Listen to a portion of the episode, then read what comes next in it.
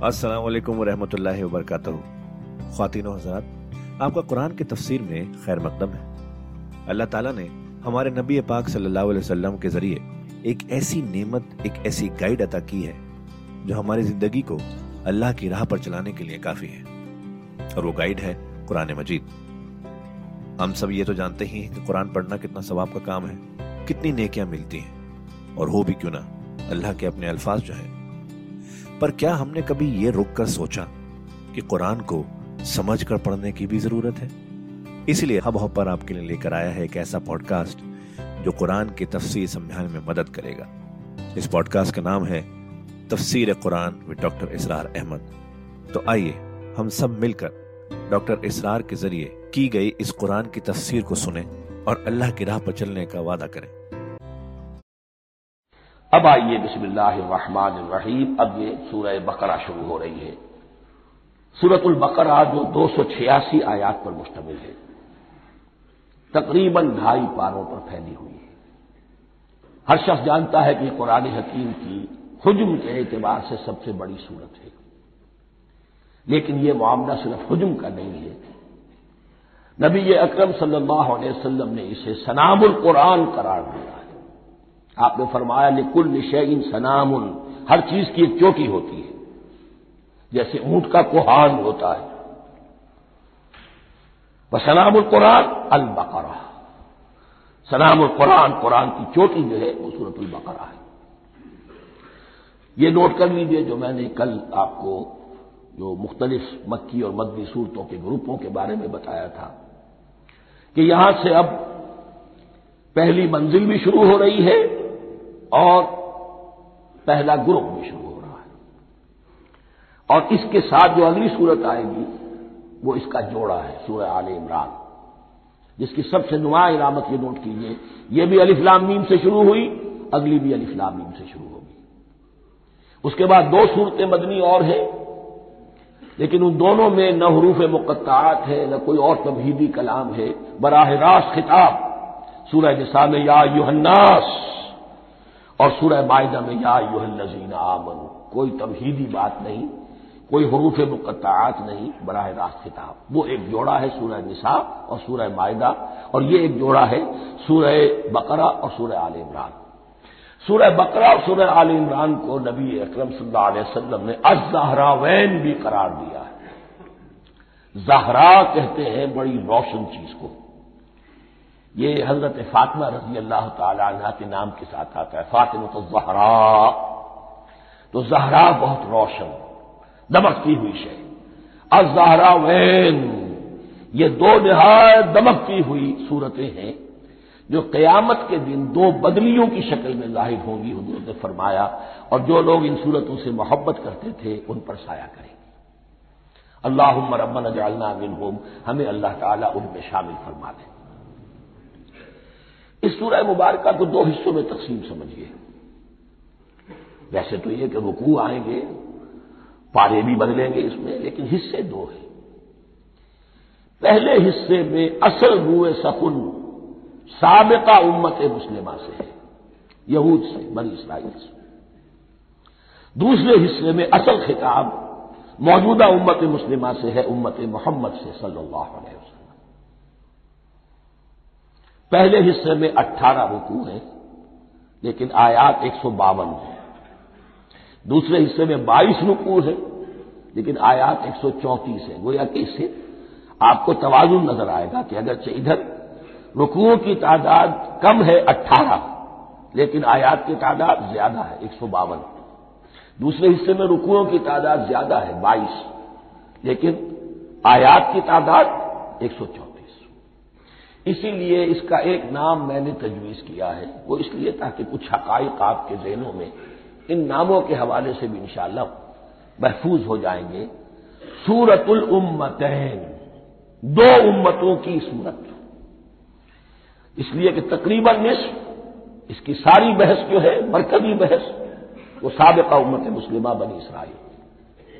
और दूसरा निस्फ उसमें सारा खिताब वो है मौजूदा उम्मत मुस्लिमा, यानी उम्मत मोहम्मद सल्लल्लाहु अलैहि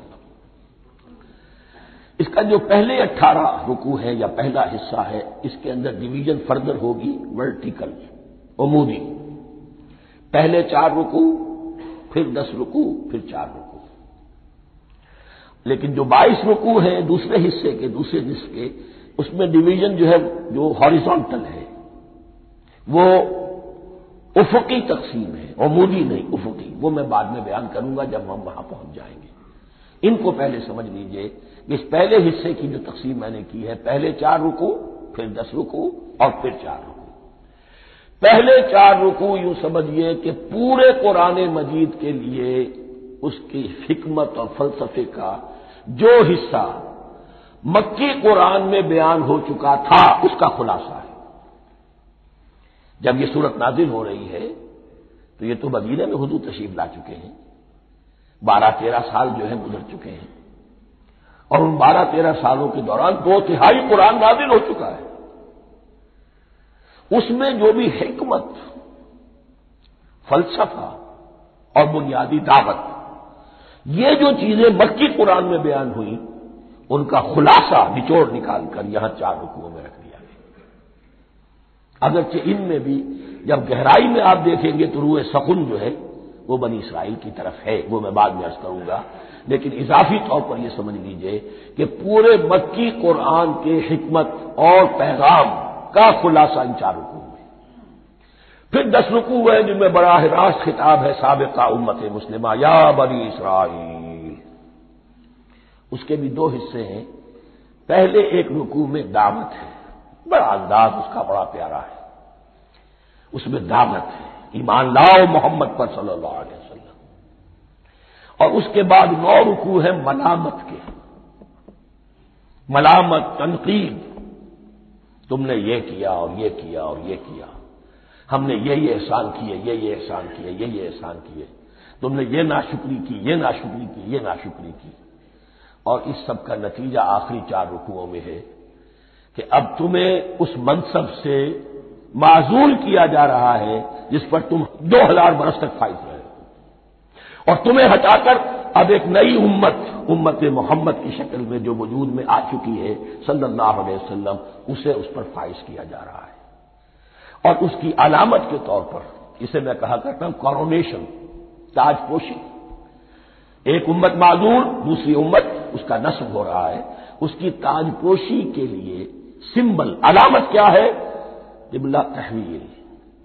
वो किबला यरूशलम, सबका उम्मत का किबला, अब उधर रुख नहीं होगा, अब अहल तोहहीद का किबला, ये मक्के की तरफ़ होगा, बैतुल्लाह की तरफ़ होगा। तो तहवील किबला का मजमून है जो उन चार रुकुओं में आता है। तो ये मैंने थोड़ी सी तमहीर जो है आपके सामने रख दी है। अब बिस्मिल्लाह कीजिए। बिस्मिल्लाहिर्रहमानिर्रहीम। अलिफ्लामीम अलिफ्लामीम ये हरूफ मुकत्तात है। ये अलहदा अलहदा पढ़े जाते हैं। अलम नहीं पढ़ सकते इसको। अलिफ लामीम हा मीम है, हा अलहदा, मीम अलहदा। अगर लिखे हुए होते जुड़े हुए। का, फा, या एन सौ लिखे हुए, जुड़े हुए। पढ़े जाएँगे अलहदा अलहदा। कता, अलहदा करना। तो हरूफ मुकत्तात इनके बारे में एक बात तो जो है इजमाई है। सबके नज़दीक मुसल्लम है। इनका कोई हतमी मफहूम और इनके हतमी मानी किसी को मालूम नहीं, सिवाय अल्लाह और उसके रसूल के। इस मानी में यूँ भी कहा गया, ये कोड वर्ड्स हैं। जैसे कि कोई मैसेजेस जो हैं, इधर उधर भेजे जाते हैं, सीक्रेट मैसेजेस तो कुछ कोड वर्ड्स होते हैं, जिससे समझ में आता है कि ये बात वाकईतन सही सोर्स से आ रही है। वल्लाह आलम। लेकिन इसका कोई मफहूम इसके मानी जो है, वो इत्तेफाक इस पर है, अगरचे बाद उदरात ने कुछ अपनी सी कोशिश की है, कुछ मफहूम जो है बनाने की, वो अपनी जगह पर है। लेकिन यह कि किसी हज़रत अब्दुल्ला इबन अब्बास रबी अल्लाह तुमा ने बाद ऐसी कोशिशें की हैं, लेकिन उनकी राय को भी उनकी जाती राय समझा गया है, उम्मत ने उसे कबूल नहीं किया। इजमा और कंसेंसस इसी पर है कि इसके मानी और मफूल किसी को मालूम नहीं, सिवाय अल्लाह उसके रसूल। अलबत् बात चीज़ें ऐसी हैं कि वो अगर नोट कर ली जाए तो शायद आइंदा है, उसमें कुछ कुछ राज खुलने के इम्कान पैदा हो जाए। देखिए, अरबी जबान के जो अल्फाबेट्स हैं, उनकी तादाद उनतीस है या अट्ठाईस है। मैं बता चुका हूँ। अलिफ और हमजा को एक समझे तो अट्ठाईस, वरना उनतीस। पहली बात ये नोट कीजिए, कुरान हकीम की 114 सूरतों में से उनतीस सूरतों में उनके शुरू में ये रूप मुकत्तात आए दूसरी बात यह कि इसमें 28 का रिस्क कीजिए तो 14 इस्तेमाल हुए 14 नहीं इस्तेमाल बिल्कुल आधी तादाद इस्तेमाल हुई है। तीसरे ये कि जो शुरू और आखिर और दरमियान तीन हिस्सों में तकसीम कर दीजिए आप, नौ नौ नौ, पलवाड़ी, सत्ताईस, एक तरफ़ दस रह जाएँगे। पहले हिस्से में से बहुत कम हरूफ लिए गए, बहुत कम। आखिरी हिस्से के तकरीबन तमाम हरूफ हैं, तकरीबन। दरमियानी हिस्सा वो है कि जिसमें आपने देखा है कि अरबी में जोड़ों की शक्ल में है। सौद, गौद, फ़र्क क्या है नुकते का? सीन, शीन, फ़र्क क्या है नुकतों का? राजा फ़र्क क्या है नुकते का? तो जो भी नुकते वाला लफ्ज है वो नहीं लिया गया और जो बगैर नुकते के गैर मनकूत है वो लिया गया। फिर इसमें तीन सूरतें हैं जिनमें एक एक हर्फ आया है। सूरह काफ, सूरह नून, सूरह सात फिर सूरतें हैं जिनमें दो दो आई हैं, जिनमें तीन तीन आए हैं, फिर चार चार आए हैं। दो ही सूरतें हैं जिनमें चार चार हैं और दो ही सूरतें जिनमें पाँच पाँच हैं। तो ये है सिर्फ़ क्यों समझिए कि आदाद शुमार।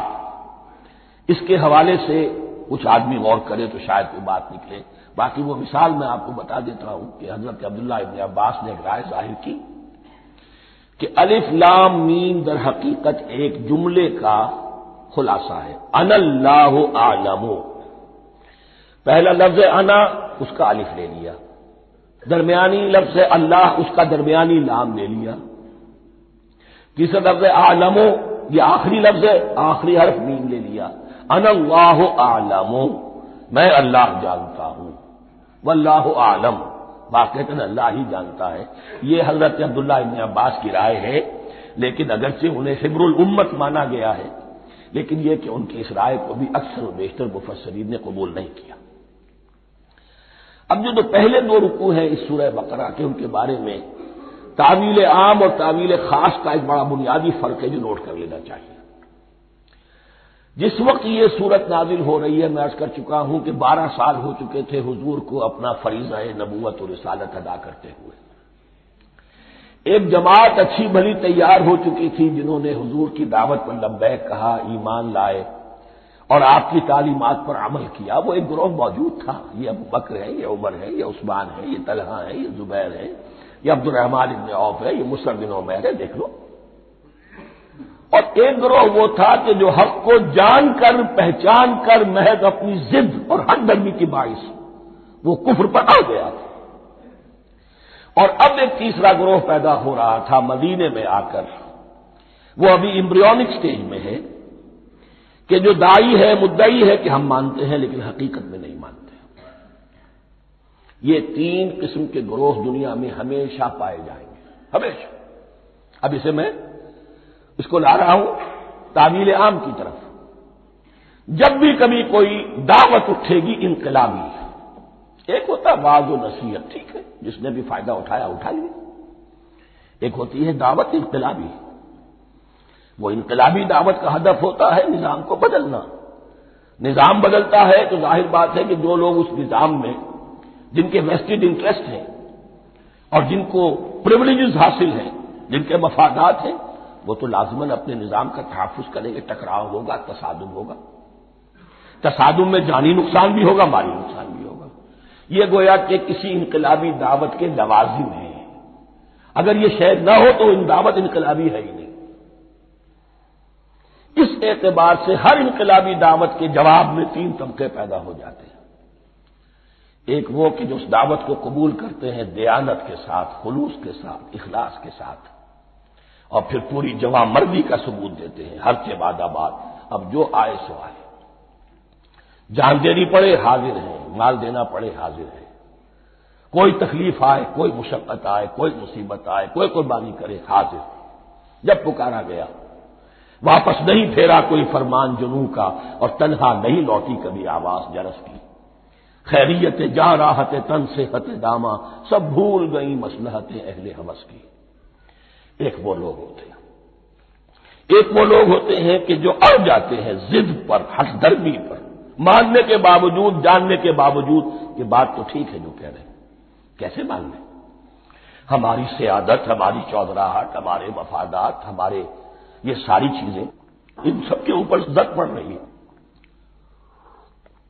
ये लोग अड़ जाते हैं और फिर कोई दावत, कोई नसीहत, कोई मजीद, इफाम और तफीम उनके हक में मुफीद नहीं होती। इसलिए कि सही बात है जो कहते हैं कि सोते को तो जगाया जा सकता है, जागते को कैसे जगाए? कोई सोया हुआ है तो आप जगा देंगे।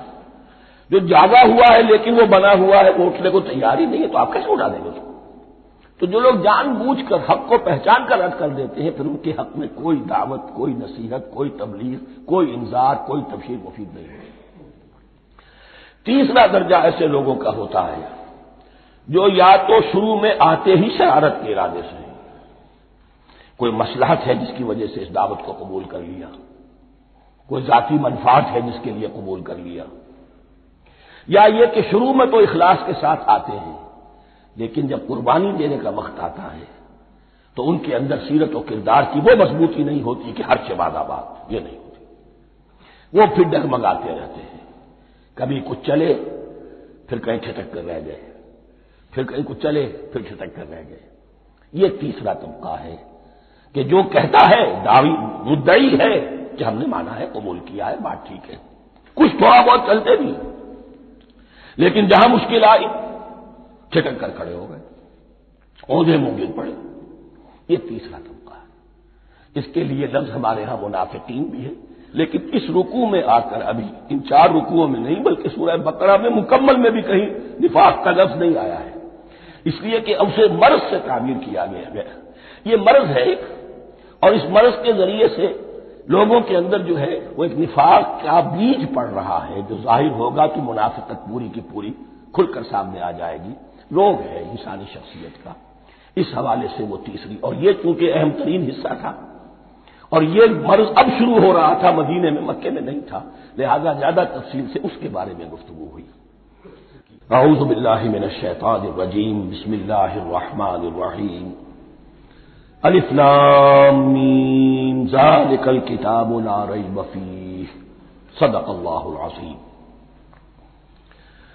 अलिफ्लामीम हरूफ मुकत्तात हैं जिनके बारे में मैं अर्ज़ कर चुका हूँ।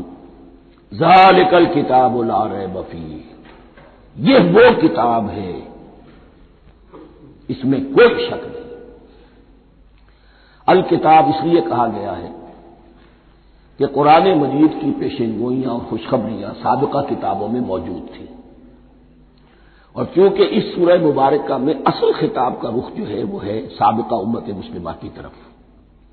तो जाले का किताबुल नहीं कहा गया जाले का किताबुल ला रहे मफी नहीं। जाले कल किताब, ये वो किताब है, किताब मऊद है, जिसकी पेशनगोइयाँ तौरात और इंजील में मौजूद थी। ला रहे मफी इसमें कोई शक हरफ ऊरा रैब नए, तब्दील नए। यही अल्फाज आए हैं सूरज सज्जा के शुरू में भी। अलिफ्लामीन तंजील किताब ला रई बफी है रबिल आलमीन। ला रई बफी है मिर रबिल फ़ी है हुदल मुत्तकीन। फ़ी दोनों तरफ़ मिल सकता है, ला रहे बफी इसे मुआनका कहते हैं। ला रहे बफी पढ़ेंगे तो हुदन से शुरू कर देंगे।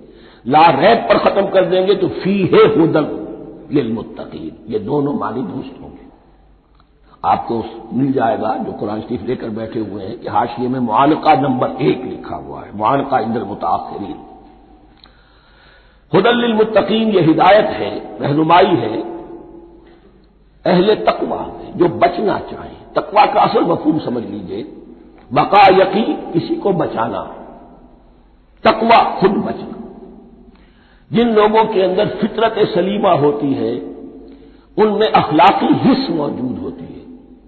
वो बुरी चीज़ से बचना चाहते हैं, भली को हासिल करना चाहते हैं। वो लोग हैं कि जो गोया कि इस कुरान का असल मुखातब है। वही इससे इस्तीफादा कर सकेंगे। अल्लादीन यूमिनून बिलगैर, अब उनके कुछ औसाफ। ये असल में बहुत ज़्यादा वाजे होता है तावील खास के एतबार से कि देख लो दरख्त को अपने फल से पहचानते हैं। इस कुरान के फल मौजूद है ना ये। अबू बकर और उमर और उस्मान और अली कौन है? ये जो मुहाजरीन आए हैं चलकर मदीने वालों, देखो ये कौन है? इनकी शख्सियतें क्या है? इनका किरदार क्या है? इनका असाब क्या है? ये किस दरख्त के फल है? ये उस बैना के फल है? ये उस जिक्रा के फल है? बैना रसूल मिनल्ला यकलू सहफम मुतहरतन फिया कुतुब कैमा ये उस शजरा मुबारका के फल है, देख लो। उनके क्या शब रोज है? अल्लाजीन यूमिनूना बिलगैब जो गैब पर ईमान रखते हैं। तावील आम के एतबार से इसका बहुत अहम मफबूब होगा। जो ये तय कर ले कि सिवाय मादे की दुनिया के मुझे उससे आगे जाना ही नहीं।